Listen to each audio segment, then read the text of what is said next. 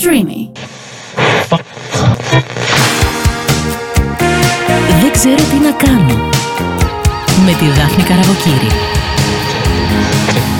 Σήμερα για την ε, θεματική του podcast «Δεν ξέρω τι να κάνω» έχω την χαρά και την τιμή να φιλοξενώ εδώ στο στούντιο τον Γιάννη Βαλιράκη, έναν από τους πιο ταλαντούχους ζωγράφους της γενιάς μας. Ε, τώρα μου κάνει με το χέρι του ότι τη βλακίες είναι αυτές που λες αλλά η αλήθεια είναι ότι αυτό που σας είπα μόλις το λέει πάρα πολλοί κόσμος και όχι μόνο εγώ το λένε οι γκαλερί της Αθήνας το λένε οι συνάδελφοι ζωγράφοι ε, μεγαλύτερης ηλικίας κιόλας που έχει μια άλλη βαρύτητα ε, Γιάννη έχεις κάτι να πεις; Εντάξει, είναι πολύ τιμητικό μόνο και μόνο που βρίσκομαι εδώ και σε ευχαριστώ πολύ για την πρόσκληση του podcast. Είναι το πρώτο podcast που, που κάνω, που έχω κάνει.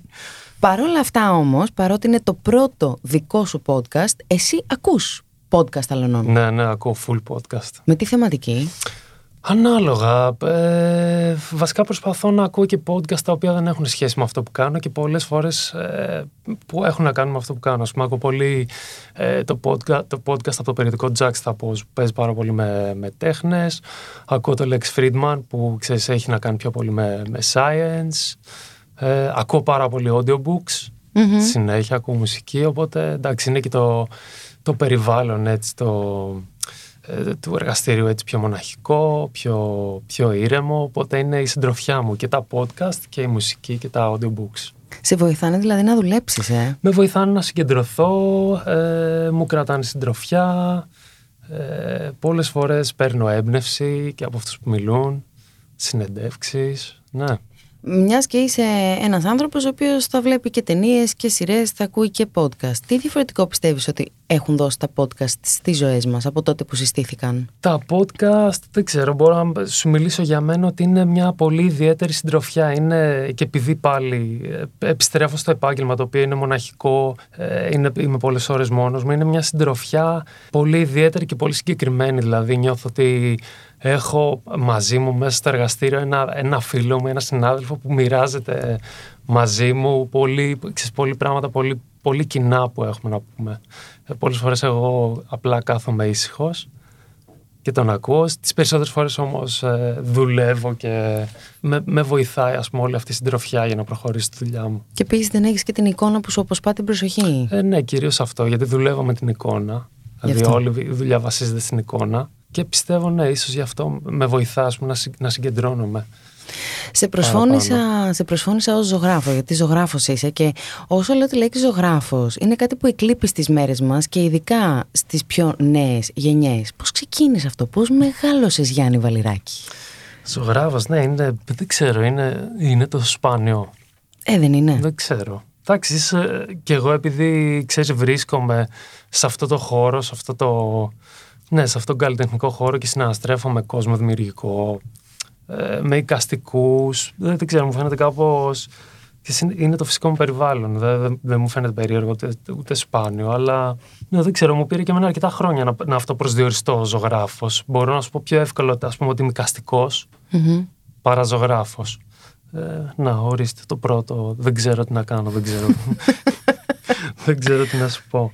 Ε, Είδες πώς βγαίνουν έτσι, ναι. φυτρώνουν σαν τα μανιτάρια αυτά, ναι, δεν ξέρω τι να ναι, κάνω. Ναι, δεν ξέρω, πάντα δεν ξέρω. Βέβαια, να πούμε ότι έχεις και μια μητέρα πάρα πολύ ταλαντούχα στη ζωγραφική. Τα έργα της κοσμούν πάρα πολλά σπίτια και έχουν κοσμήσει πολλές γκαλερί, οι περιβόητες φόρμουλες των αυτοκινήτων. Δηλαδή, και ποιος δεν έχει δει πίνακα της μάνας σου. δηλαδή, ναι. εντάξει τώρα. Οπότε νομίζω ότι μπορούμε να πούμε λίγο safely ότι το μήλο έπεσε κάτω από τη μιλιά. Εντάξει, κοίταξε, υπάρχει για μένα υπάρχει μια φυσικότητα σε όλο αυτό και στο κομμάτι ότι στο γεγονός ότι η ζωγραφική έπαιζε, υπήρχε στο σπίτι το κομμάτι αυτό. Ότι και πηγαίνοντας πάλι στην πρώτη σου ερώτηση, ας πούμε, ότι ξέρεις, είναι περίεργο που είμαι ζωγράφος, για μένα είναι κάτι φυσιολογικό. Ήταν φυσικό να υπάρχουν ζωγράφοι, φίλοι γύρω. Λόγω του περιβάλλοντος, Ναι, ναι, λόγω του περιβάλλοντος. Ε, ήταν πολύ ιδιαίτερο που υπήρχαν, ξέρεις, υπήρχαν αυτά τα ερεθίσματα, υπήρχαν βιβλία, υπήρχαν, ε, πήγαιναν επισκέψεις σε, σε εκθέσεις φίλων, ε, υπήρχαν χρώματα, βόλτες στο εργαστήριο. Υπήρχε μια φυσικότητα σε σχέση με τη ζωγραφική και με τα χρώματα στη διαδικασία του να εκφράζεσαι με τα χρώματα. Υπήρχε αυτή η φυσικότητα. Οι γονείς σου σου έδωσαν την ελευθερία από νωρίς να μπορείς να εκφραστείς με αυτόν τον τρόπο, ή σου είπανε Γιάννη, μήπως να κάνεις και κάτι άλλο που είναι λίγο πιο ασφαλές, τουλάχιστον βιοποριστικά να εξασφαλιστείς. Κοίταξε, ήταν απελευθερωτικό μόνο και μόνο το στοιχείο, ας πούμε, το, το γεγονός ότι ακριβώς υπήρχε αυτή η φυσικότητα του να μπορώ να εκφράζομαι μέσα της ζωγραφικής. Ε, ότι μπορούσα ανά πάση στιγμή να πιάσω τα μολύβια μου και να αρχίσω να ζωγραφίζω απομονωμένος, χωρίς αυτό να είναι κάτι Ε, ήταν κάτι φυσιολογικό και είναι και κάτι συνδεδεμένο με την ύπαρξή μου. Δηλαδή, σίγουρα αυτό λειτουργήσε απελευθερωτικά. Δεν υπήρχε κάποιο κούμπομα γύρω από αυτό. Υπήρχε ένα δεν ξέρω τι να κάνω όμως επαγγελματικό, ήταν πολύ ξεκάθαρο. Συνέχεια υπάρχουν. Δεν ξέρω, υπήρχαν, δεν ξέρω τι να κάνω σε όλη αυτή την πορεία. Ναι, υπήρχαν πάρα πολλά, δεν ξέρω τι να κάνω. Δηλαδή, και το, το πιο δυνατό, ας πούμε, και το πιο έντονο, δεν ξέρω τι να κάνω, που μπορώ να σκεφτώ και το πιο, ίσως και το πιο πρόσφατο, αν και έχουν περάσει με 10 χρόνια από τότε, ήταν το δεν ξέρω τι να κάνω από τότε που ήμουν ε, στην Αγγλία και σκόπευα να επιστρέψω στην Ελλάδα. Και μάλιστα με υποτροφία στην Αγγλία. Ε, ναι, εντάξει, ξέρεις, έχω, τα έχω βάλει κάτω, έχω πλέον προσανατολιστεί και επιστρέφω στην Ελλάδα μην ξέροντας τι να κάνω. Αλλά ξέρεις όλο αυτό, δηλαδή όλη αυτή. Όλη αυτή η φάση ήταν και η κρίση, ήταν και η κοινωνική αλλαγή. Κοινωνική αλλαγή, τι εννοείς; Ε, θα έφευγα από μια φάση στην, της Αγγλίας, πούμε, πήγαινα πάλι, mm-hmm. επέστρεφα στην Ελλάδα. Γιατί επέστρεψες; Γιατί επέστρεψα, πολύ, πολύ ιδιαίτερη ερώτηση. Μάλλον επέστρεψα για τα καλοκαίρια. ε, νιώθω ότι μου, μου έλειπαν τα καλοκαίρια, με αυτή η αίσθηση. Ο κόσμος, δεν ξέρω, οι άνθρωποι, οι σχέσεις, οι εποχές, το γεγονός ότι μπορώ να αναγνωρίζω διαφορετικά τις εποχές. Όλα αυτά έπαιζαν πολύ μεγάλο ρόλο στον τρόπο που βλέπω τον κόσμο και ας πούμε ότι θέλω να νιώσω πάλι αυτό το πράγμα που μου έλειπε. Αλλά τα καλοκαίρια ήταν ίσως το πιο σημαντικό. Όταν ήσουν στο σχολείο θυμάσαι να είσαι έτσι θα πω εντός εισαγωγικών δακτυλοδεικτούμενος για το γεγονός ότι εσένα σου άρεσε η ζωγραφική. Ενώ τα άλλα παιδάκια, ας πούμε, μπορεί να λέγανε Εγώ θα κάνω νομική, γιατί το κάνει ο μπαμπάς μου. Εγώ θα γίνω γιατρός, εγώ θα γίνω κτηνίατρος. Ένιωσες ποτέ περίεργα ή ήταν πάρα πολύ αποδεκτό; Ε, κοίταξε, όπως είπα και πριν, για μένα ήταν κάτι φυσιολογικό. Δηλαδή, για τους άλλους; Για τους άλλους. Για τους άλλους, ναι, ήταν κάτι διαφορετικό. Ήταν λίγο, λες και είσαι, ξέρεις, λες, λες και υπήρχε μια μαγεία Δηλαδή κάνεις κάτι που. Είναι, γιατί δημιουργείς ναι, από το ναι, μηδέν. Από το μηδέν είναι κάτι που άλλος δεν Άρα μπορεί να το κάνει. καλές τόσο αντιδράσεις. Ναι, φυσικά. Οι περισσότερες αντιδράσεις ήταν. Θετικές. Θετικές. Ήταν λίγο wow, ξέρεις και από τα παιδιά. Μικρή λίγο wow, ζωγραφεί καλά. Για μένα ήταν και ξέρεις, αυτό κάνω. Πάει, πάει φυσικά. Το ότι τα έργα σου είναι τόσο ανθρωποκεντρικά τι σημαίνει, τι μας λέει, γιατί κατέληξες να είναι ανθρωποκεντρικά και ήταν πάντα; Έτσι ξεκίνησαν με ανθρώπους ή είχες ας πούμε μια άλλη βεντάλια θεματικών και κατέληξες στον άνθρωπο; Κοίτα, μου φαίνεται ότι ήταν κάπως μονόδρομος για μένα και τα έργα, δηλαδή με ενδιαφέρουν ιστορίες πίσω από τους χαρακτήρες, οπότε γι' αυτό, γι αυτό πιάνομαι από τους ανθρώπους. Είναι, δηλαδή η δουλειά αφορά, ας πούμε, είναι πάνω, πάνω από μικρές μικρές ιστορίες. Υπήρχε ένα δεν ξέρω τι να κάνω στην, επι... στην... Ξανά υπήρχε να δεν ξέρω τι να κάνω στην τελική επιλογή των θεματικών σου; Γιατί όλα έχουν πλέον ανθρώπους. Και απλά αναρωτιέμαι αν είχαν πάντα.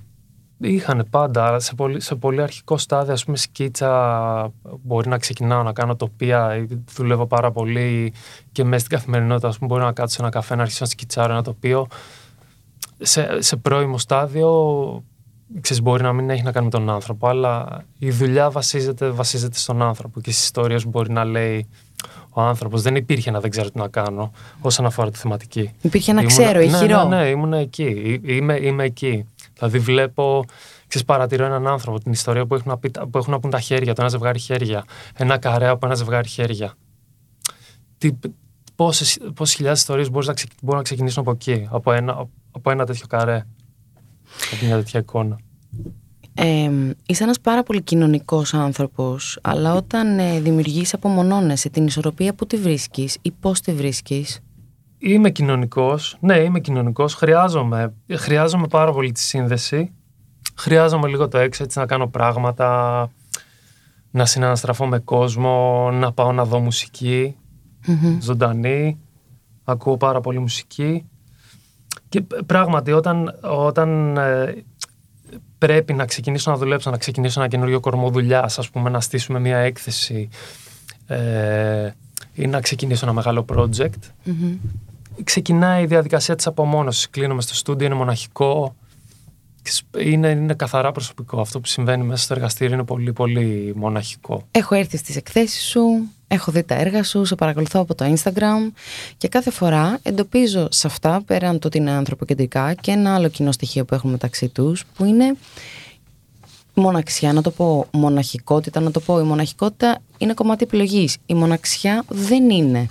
Τελικά τι δείχνουν, τι βγάζουν, θέλεις να βγάλουν κάτι; Το έχω εκλάβει σωστά, ας πούμε, αυτό το συνέστημα; Κοίταξε, δουλεύω ας πούμε πολύ με τις έννοιες του μαζί και του χώρια. Οπότε το πιάνεις σε ένα, σε ένα βαθμό ότι υπάρχει μια μοναξιά, υπάρχει, υπάρχουν οι έννοιες ας πούμε, της, της συντροφικότητας. Ε, αυτό, αυτό το δίπολο του μαζί και του χώρια.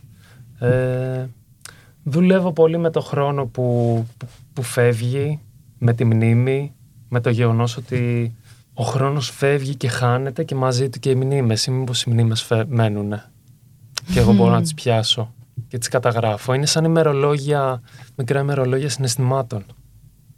Κάπως έτσι.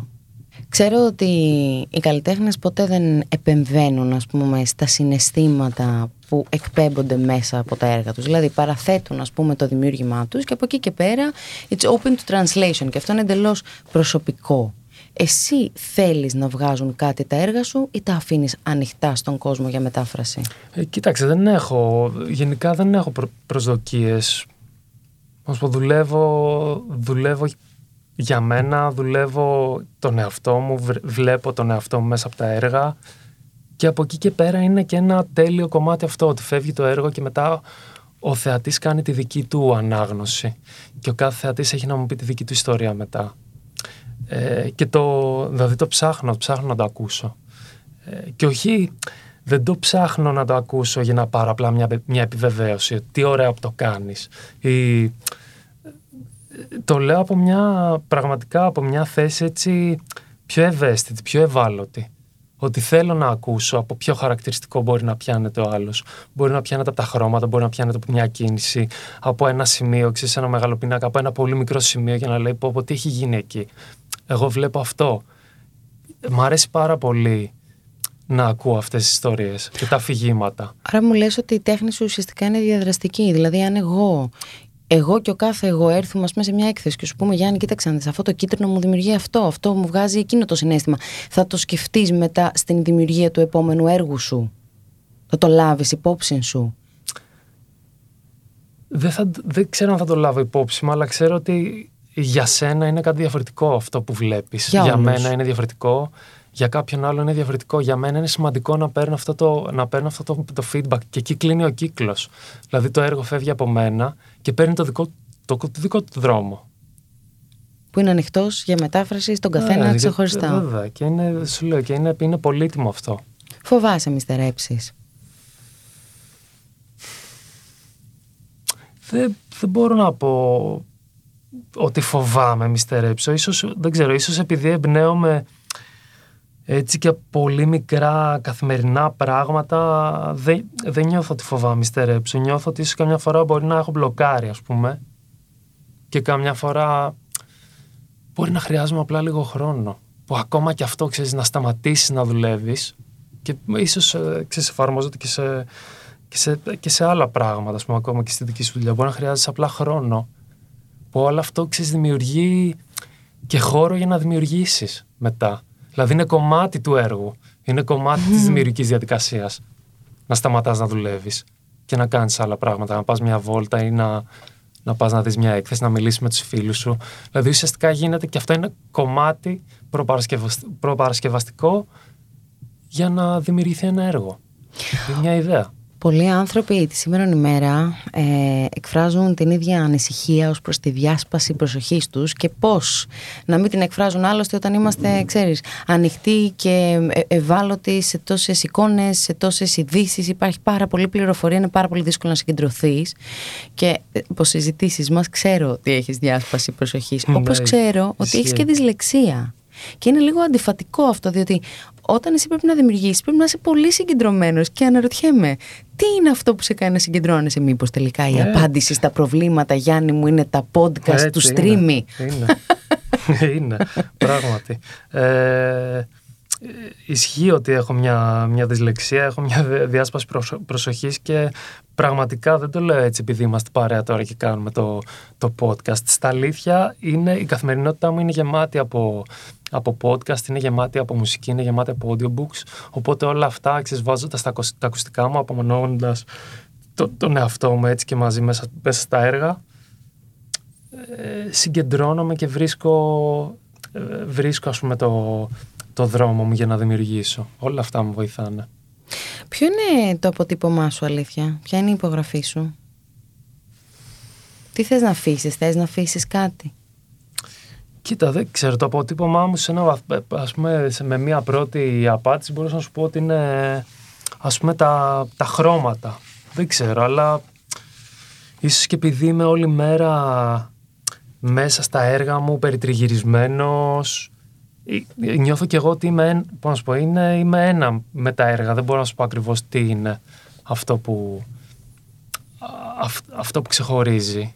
Ίσως αυτό μένει στο θεατή να, να μας το απαντήσεις στο τέλος. Ενδεχομένως, δεν ξέρω, τα, ξέρεις, όλα αυτά τα μικρά κομμάτια που παίρνω από την καθημερινότητα, τα καρέ, τις στιγμές, ίσως αυτό είναι ένα αποτύπωμα. Τα παίρνω και τα δουλεύω. Αναρωτιέμαι πώς ε, επέδρασε η γέννηση της κόρης σου στα έργα σου. Είδες ε, κάποια διαφορά σε σένα, στη δουλειά σου, στη διάθεσή σου, στην έμπνευσή σου; Κοίταξε, σίγουρα στο πρακτικό κομμάτι επέδρασε στο γεγονός ας πούμε ότι πλέον δεν μπορώ να δουλεύω ας πούμε τις ίδιες ώρες, τις ίδιες συνεχόμενες ώρες και δεν, μπορώ να συγκεντρώνω με τον, ίδιο, με τον ίδιο τρόπο. Αλλά ξέρεις τι γίνεται, έχω και μια τέλεια τέλεια γυναίκα δίπλα μου. Δηλαδή μια, μια απίθανη σύντροφο και μια απίθανη συντροφιά σε όλη αυτή τη διαδικασία και σε όλο αυτό το ταξίδι και είμαι πάρα πολύ τυχερός και ευγνώμων. Άλλαξε όμως κάτι στο πώς προσεγγίζεις τη δουλειά σου; Αλλάζουν πολλά πράγματα στον τρόπο που, που βλέπεις τον κόσμο. Ναι, τώρα μην αρχίσω να λέω και τα κλισέ, αλλά Όχι, να τα σίγουρα σε ένα, σε ένα βαθμό με άλλαξε στον τρόπο που βλέπω ας πούμε το, και πω, αντιλαμβάνομαι την τέχνη. Τι είναι τέχνη. Ωραία. Ίσως ήμουν πιο επικριτικός. Αυτό ήθελα να σε ρωτήσω. Παλιά. Πώς ήσουν πριν όσον αφορά την τέχνη και την αντιμετώπιση της και πώς άλλαξες με τη γέννηση της μπέμπας; Ε, ίσως ήμουν πιο σκληρός. Πλέον νιώθω ότι μετά, ξέρεις, μετά, τη, μετά τη γέννηση της κόρης μου είμαι πολύ πιο απαλός. Δηλαδή βλέποντας και ένα παιδί τι μπορεί να ζωγραφίσει, τι μπορεί να φτιάξει με τα δύο του χέρια. Πόσο απλά, ξέρεις, πόσο απλά είναι όλα αυτά τα πράγματα ακόμα να πάρεις με τρία ρεβίθια και να τα βάλεις στη σειρά σε κάνει να, σε κάνει να, να σκέφτεσαι το, όλο αυτό το μεγαλείο, τι είναι, τι είναι τέχνη, ακόμα και αυτό. Έχεις παρατηρήσει διαφορά στα έργα σου πριν και μετά τον ερχομό της; Δεν μπορώ να πω ότι είναι, έχω παρατηρήσει και κάποια, ιδέα, κάποια ιδιαίτερη... Πιο πολύ πάλι, μέσα σου ναι, το νιώθεις. ναι, πάλι μην άρχισε τα κλεισέ, αλλά ε, είναι μια διαδικασία που μεταβολίζεται. Σιγά σιγά δεν είναι ξαφνικά ότι ήρθε και αλλάξαν τα χρώματα ή άλλαξε ο τρόπος που βλέπω τα, τα πράγματα. Ήρθε η ζωή μου του μπάλα. Ε, σιγά σιγά το μεταβολίζω και το βρίσκω και ε, θεωρώ ότι είναι και λίγο νωρίς να πεις ότι άλλαξε. Η... Πόσο είναι μικρή; Τώρα είναι Αλλά και πάλι μου φαίνεται δεν είναι πολύ μικρή, αλλά δεν μωρώ, αλλά είναι παιδάκι πλέον. Αλλά νιώθω ότι αυτό σιγά σιγά ενδεχομένως να το δούμε ή ξέρεις, να το αρχίσω να το ακούω από, πάλι από θεατές ή από άτομα που παρακολουθούν τη δουλειά μου, βλέποντας τη, και στο πριν και το μετά σε ένα πιο μεγάλο, ε, σε ένα πιο μεγάλο ας πούμε, κομμάτι χρονικό. Τι είναι για σένα τέχνη αλήθεια; Και τι αναγνωρίζει δηλαδή η δική σου ψυχοσύνθεση και αισθητική ας πούμε ως τέχνη; Κοίτα, αυτό είναι και αυτό που λέγαμε πριν. πριν έρθει η κόρη μου δεν ξέρω τι θα σου έλεγα τώρα. Νομίζω ότι η τέχνη είναι ουσιαστικά αυτό που σε συγκινεί. Δηλαδή, για μένα είναι κάτι άλλο, για σένα είναι κάτι άλλο. Αρκεί πάνω από αυτό να σου μιλάει, να σε συγκινεί, να μπορείς να νιώσεις κάτι μέσα σου να κινείται. Ε, ναι, αυτό είναι τέχνη. Θα ήθελα να μοιραστείς ε, εδώ μαζί μας κάποια κοινωνικά ή καλλιτεχνικά δεν ξέρω τι να κάνω σου ή αντίστοιχα ήξερα πολύ καλά τι να κάνω. Δηλαδή μπορεί να είναι κάτι που αφορά εσένα στο κοινωνικό σύνολο ή το κοινωνικό σύνολο μόνο του ή το κομμάτι της τέχνης, το κομμάτι της τέχνης ας πούμε στην Ελλάδα. Προωθεί τα παιδιά της, τα αφήνει να αναπτυχθούν. Όσο για τα κοινωνικά δεν ξέρω, ξέρεις πολλές φορές δεν ξέρω τι να κάνω, συμβαίνουν τόσο πολλά πράγματα γύρω μου που όχι απλά δεν ξέρω τι να κάνω, δεν ξέρω και κατά πού να, ξέρεις, κατά πού να κάνω.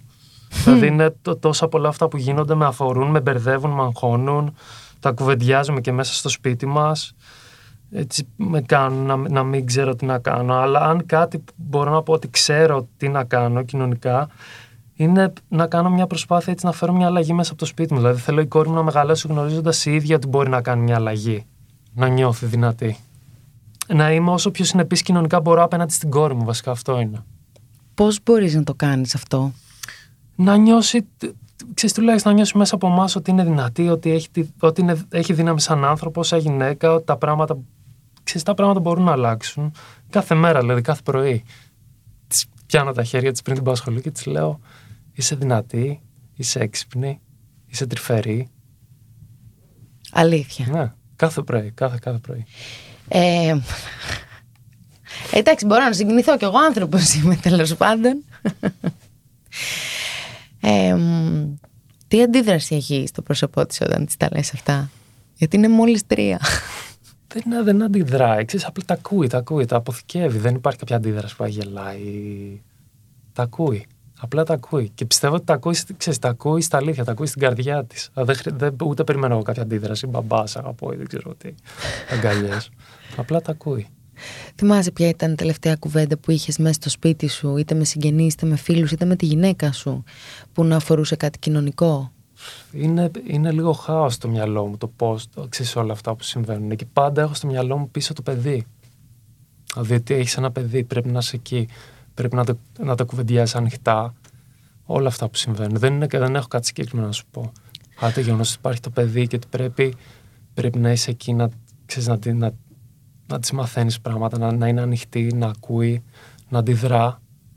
Να αντιδρά. Είσαι άντρας και μεγαλώνεις σε αυτόν τον κόσμο μια γυναίκα και η γυναίκα βάλετε τα τελευταία δύο χρόνια περισσότερο από ποτέ. Τι συναισθήματα σου δημιουργεί αυτό για το δικό σου το κορίτσι; Αυτό που λέγαμε πριν, ότι πρέπει να είναι δυνατή. Πρέπει να είναι δυνατή, πρέπει να την κάνεις δυνατή. Με, με κάνει πολλές φορές έτσι να, να αγχώνομαι. Πολλές φορές έτσι πιστεύω ότι ξέρεις ότι τα πάω καλά, άλλες φορές λέω πω, πω τι κάνω και έχεις ένα κορίτσι και τι είναι αυτά που βλέπεις γύρω σου και πόσο δύσκολο μπορεί να είναι για ένα παιδί ας πούμε μετά από 15 χρόνια που θα είναι έφηβη να τα βγάλει πέρα, να μην είναι μπερδεμένη, να είναι ανοιχτή, να, να είναι ανοιχτή. Μπορούμε να πούμε ότι έτσι κάνανε ένα κλάιμαξ τα δεν ξέρω τι να κάνω τη ζωή σου τη στιγμή που έγινες ναι, μπαμπάς και ύστερα. Ναι, εντάξει, αυτό είναι το μόνο σίγουρο. Για πες μου να δεν ξέρω τι να κάνω που αφορά στο παιδί σου και στην ανατροφή του. Ένα δεν ξέρω τι να κάνω, δεν ξέρω τι να κάνω με τη φάση που παίζει με τα, με τα κινητά, με τα social, δεν ξέρω τι να κάνω πραγματικά. Και ενώ για μένα, ρε παιδάκι μου, σε αυτή τη φάση είναι ένα φοβερό εργαλείο έτσι, και ένα μέσο που μπορώ να επικοινωνώ και εγώ με το κοινό μου ή με, το, ε, ξέρεις, με συνεργάτες πάρα πολύ φοβερό, πώς μπορώ να μιλάω με συνεργάτες από το εξωτερικό, πώς μοιραζόμαστε τις ιδέες μας, πώς τους ανακαλύπτω, πώς με ανακαλύπτουν εκείνοι ή πώς το κοινό ξέρεις, σε ακολουθεί τόσο εύκολα, σε παρακολουθεί πώς δουλεύει, τι συμβαίνει μες στο εργαστήριο κλπ. Αυτό ξέρεις όσο τέλειο και αν είναι στο μυαλό μου τώρα, αυτό με αγχώνει. Όσο σκέφτομαι ότι η μικρή ξέρεις, θα μεγαλώσει και ότι θα, θα έρθει και εκείνη σε μια συνθήκη που θα είναι όλα τόσο ανοιχτά, η πληροφορία και στα κοινωνικά δίκτυα, δεν ξέρω σε τι φάση μπορεί να είναι τότε. Αγχώνει. Δεν ξέρω τι να κάνω. Η μικρή τώρα χρησιμοποιεί, η μικρή τώρα χρησιμοποιεί τάμπλετ, ας πούμε, την ώρα που τρώει. Όχι, ούτε καν, ούτε κινητό, ούτε τάμπλετ. Δεν παίζει τίποτα στο σπίτι. Στο σπίτι, μόλις ανεβαίνω από το εργαστήριο, τα κινητά κλείνουν. Είναι στο αθόρυβο, δεν παίζουν οθόνες, δεν υπάρχει τηλεόραση στο σπίτι γενικά. Δεν, βλέ, δεν έβλεπα ποτέ, ποτέ τηλεόραση. Υπήρχαν ηθικά, δεν ξέρω, στην πορεία σου. Συναντήσεις, άνθρωποι, διλήμματα. Στην πορεία μου, στη δουλειά υπήρχαν. Ε... Ναι, η πορεία είναι και η δουλειά μέσα πιο πολύ, ας πούμε, στο μυαλό μου έρχονται πρακτικά. Δεν ξέρω τι να κάνω. Μπορεί, ας πούμε, σε μια δουλειά, σε μια συνεργασία έτσι, με τους ανθρώπους. Δεν ξέρω τι να κάνω. Πώς μπορεί να πάει μια δουλειά, μια συνεργασία, ένα project, μια έκθεση, πώς θα τη στήσουμε, πώς θα πάει πορικά. Δεν ξέρω. Δεν ξέρω τι θα κάνω να το κάνω σωστά που πάω. Ηθικά δεν ξέρω τι να κάνω. Δεν μου έρχεται κάτι. Δεν μπορώ να σου πω ότι. σω έχω σταθεί τυχερός. Δεν, δεν ξέρω. Καλό είναι αυτό που λες. Μάλλον. Ε, είχες συμμετάσχει στο φεστιβάλ ανοιχτής τοιχογραφία στην Πάτρα όπου μπορεί να μην έκανες το πρώτο σου μιουράλ, αλλά έκανες σίγουρα το μεγαλύτερο.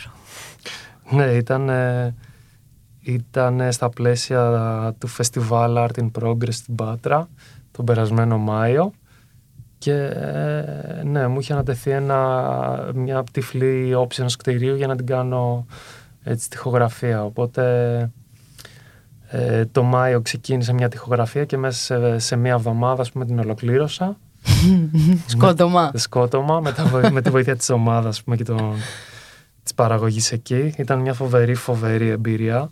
Ένα πολύ μεγάλο mural. Πρέπει να ήταν γύρω στα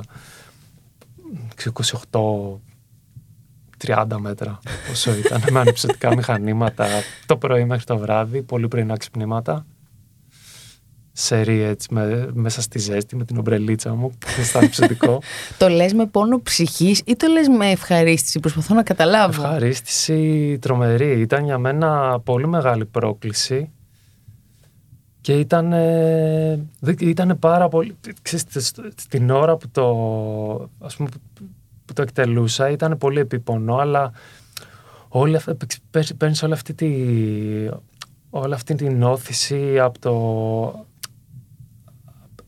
ξέρεις, και, από, και από το κοινό και από, το, από τον εαυτό σου, από τα σχέδιά σου, τι θες να κάνεις σε, ένα τόσο μεγάλο, σε μια τόσο μεγάλη κλίμακα και πώς θα βγει και πώς πρέπει να ξεπεράσεις τον εαυτό σου και ήταν μια φοβερή εμπειρία. Φοβερή εμπειρία. Της αρέσουν οι τυχογραφίες; Ναι, και τις παρακολουθώ και έχω ας πούμε και αγαπημένους Έλληνες τυχογράφους. Μεγάλη κουβέντα. Μεγάλη κουβέντα. Ο Σταμάτης ο Λάσκος είναι αγαπημένος και, και πολύ φίλος, είναι και βολιώτης ο Δημήτρης Ταξής, πολύ, πολύ, πολύ Έλληνες και πολύ ξένοι. Ο, από τους ξένους ο Αρίζ, πάρα πολύ, ο Σέινερ. Ξέρεις και παιδιά και καλλιτέχνες οι οποίοι μπορεί να ξεκίνησαν ας πούμε, με καταβολές πούμε, στο γκράφτη ας πούμε δεκαετίες 90 και πλέον είναι σοβαρή εικαστική. Δηλαδή σο, σοβα, τρομερά ταλέντα. Μ' αρέσει πάρα, τους θαυμάζω, τους θαυμάζω. Δηλαδή θαυμα, τους θαυμάζω. Και είναι και πολύ ιδιαίτερο που μπορώ και έρχομαι σε επαφή μαζί τους, μιλάμε, ανταλλάσσουμε ιδέες.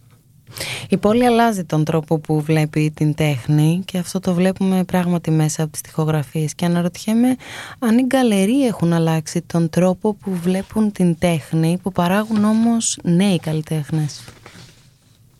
Κοίτα, γενικά θεωρώ ότι έχει αλλάξει, η φάση έχει αλλάξει, ναι και οι γκαλερί έχουν αλλάξει, δηλαδή δίνεται εννοείται και δίνεται ας πούμε και ε, πάτημα και ευκαιρίες σε νέους καλλιτέχνες να εκφραστούν. Και είναι και, είναι και πολύ ιδιαίτερο και για μένα. Πάλι αυτό που έλεγα πριν είναι πολύ ιδιαίτερο για μένα να συνδέομαι ε, με καλλιτέχνες όσο γίνονται εκθέσεις όσο συνεργαζόμαστε και στις ομαδικές εκθέσεις όταν ανοίγουν τα εγγένεια ε, που είμαστε όλοι μαζί, ανταλλάσσουμε απόψεις, ανταλλάσσουμε ιδέες, σχόλια για τη δουλειά ο ένας τον άλλον είναι, είναι, είναι πολύ ιδιαίτερο. Ναι, αλλάζει, αλλάζει η φάση, αλλάζει. αλλάζει. Γιατί έχουμε συνδέσει όλη την καλερία εδώ στην Ελλάδα με έργα μεγάλων ε, ζωγράφων, όχι μόνο από άψη ονόματος, αλλά και από άψης ηλικίας. Και πλέον βλέπουμε ότι όλο ένα και περισσότερο νέοι άνθρωποι, είτε αφορά στο κομμάτι της μόδας, είτε αφορά στο κομμάτι της επιστήμης, είτε αφορά στο κομμάτι της τέχνης, μπαίνουν σε αυτήν την ε, επαγγελματική αρένα, θα πω, σε αυτόν τον επαγγελματικό χώρο και τελικά αναδεικνύονται όλο ένα και περισσότερο και μέσα από τις γκαλερί. Αλλά ήθελα να ρωτήσω τον άνθρωπο που είναι μέσα στα ναι, πράγματα. Είναι, μονο, είναι μονόδρομος θεωρώ. Δηλαδή και το βλέπω, το βλέπω στην πράξη. Συναστρέφουμε πλέον με νέα παιδιά, ε, ξέρεις, με πιο φρέσκες δουλειές. είναι, είναι τέλειο. Είναι αυτό που λέγαμε πιο πριν. Είναι απελευθερωτικό το γεγονός ότι ξέρεις, από τη μοναξία του εργαστηρίου έρχεσαι έξω, συναντιέσαι πάλι ε, με καινούριο κόσμο, με δημιουργούς και υπάρχει αυτή η ανταλλαγή, αυτή η διάδραση.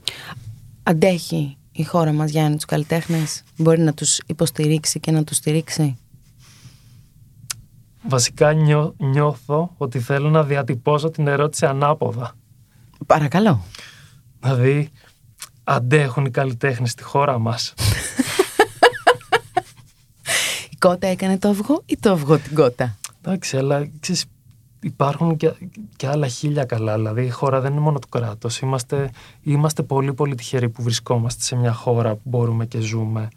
Που ζούμε τις εποχές, η φύση, ο ήλιος, οι άνθρωποι, οι σχέσεις, οι κουβέντες, οι πλατείες. Όλα αυτά για μένα είναι, είναι, είναι πολύ σημαντικά. Και είναι πάλι και γυρνάμε πίσω. Ξέρεις, παίξανε ρόλο και για, για τον ερχομό μου δέκα χρόνια πριν. Ότι θέλω να γυρίσω, θέλω να γυρίσω σε αυτό. Πώς σου φάνηκε το πρώτο σου podcast? Βασικά μου φαίνεται τρελό που, που κάνω podcast, γιατί σου λέω όλη την ώρα podcast. Είμαι όλη την ώρα με ακουστικά και ακούω podcast. Θα σε ακούσεις όταν βγει αυτό στον streaming? Όχι, για κανένα λόγο.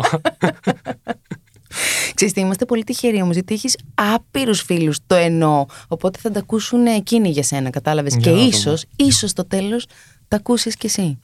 Αλλά προτού έτσι σε αποδεσμεύσουμε και ξεκλειδώσουμε αυτή την πόρτα του στούντιο, θέλω να μου πεις το πιο πρόσφατο δεν ξέρω τι να κάνω σου ή το ξέρω πολύ καλά τι να κάνω. Θα σου πω το πιο πρόσφατο δεν ξέρω τι να κάνω ήταν σήμερα το πρωί γιατί ετοιμάζω μια ομαδική έκθεση οπότε πρέπει να ετοιμάσω να ξεκινήσω πούμε, από ιδέες και να πάω να προχωρήσω σε έργα και δεν ξέρω τι να κάνω.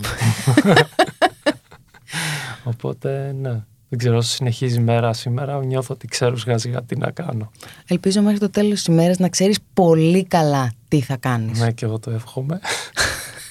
σε ευχαριστώ πάρα πολύ. Και εγώ σε ευχαριστώ, Δάφνη.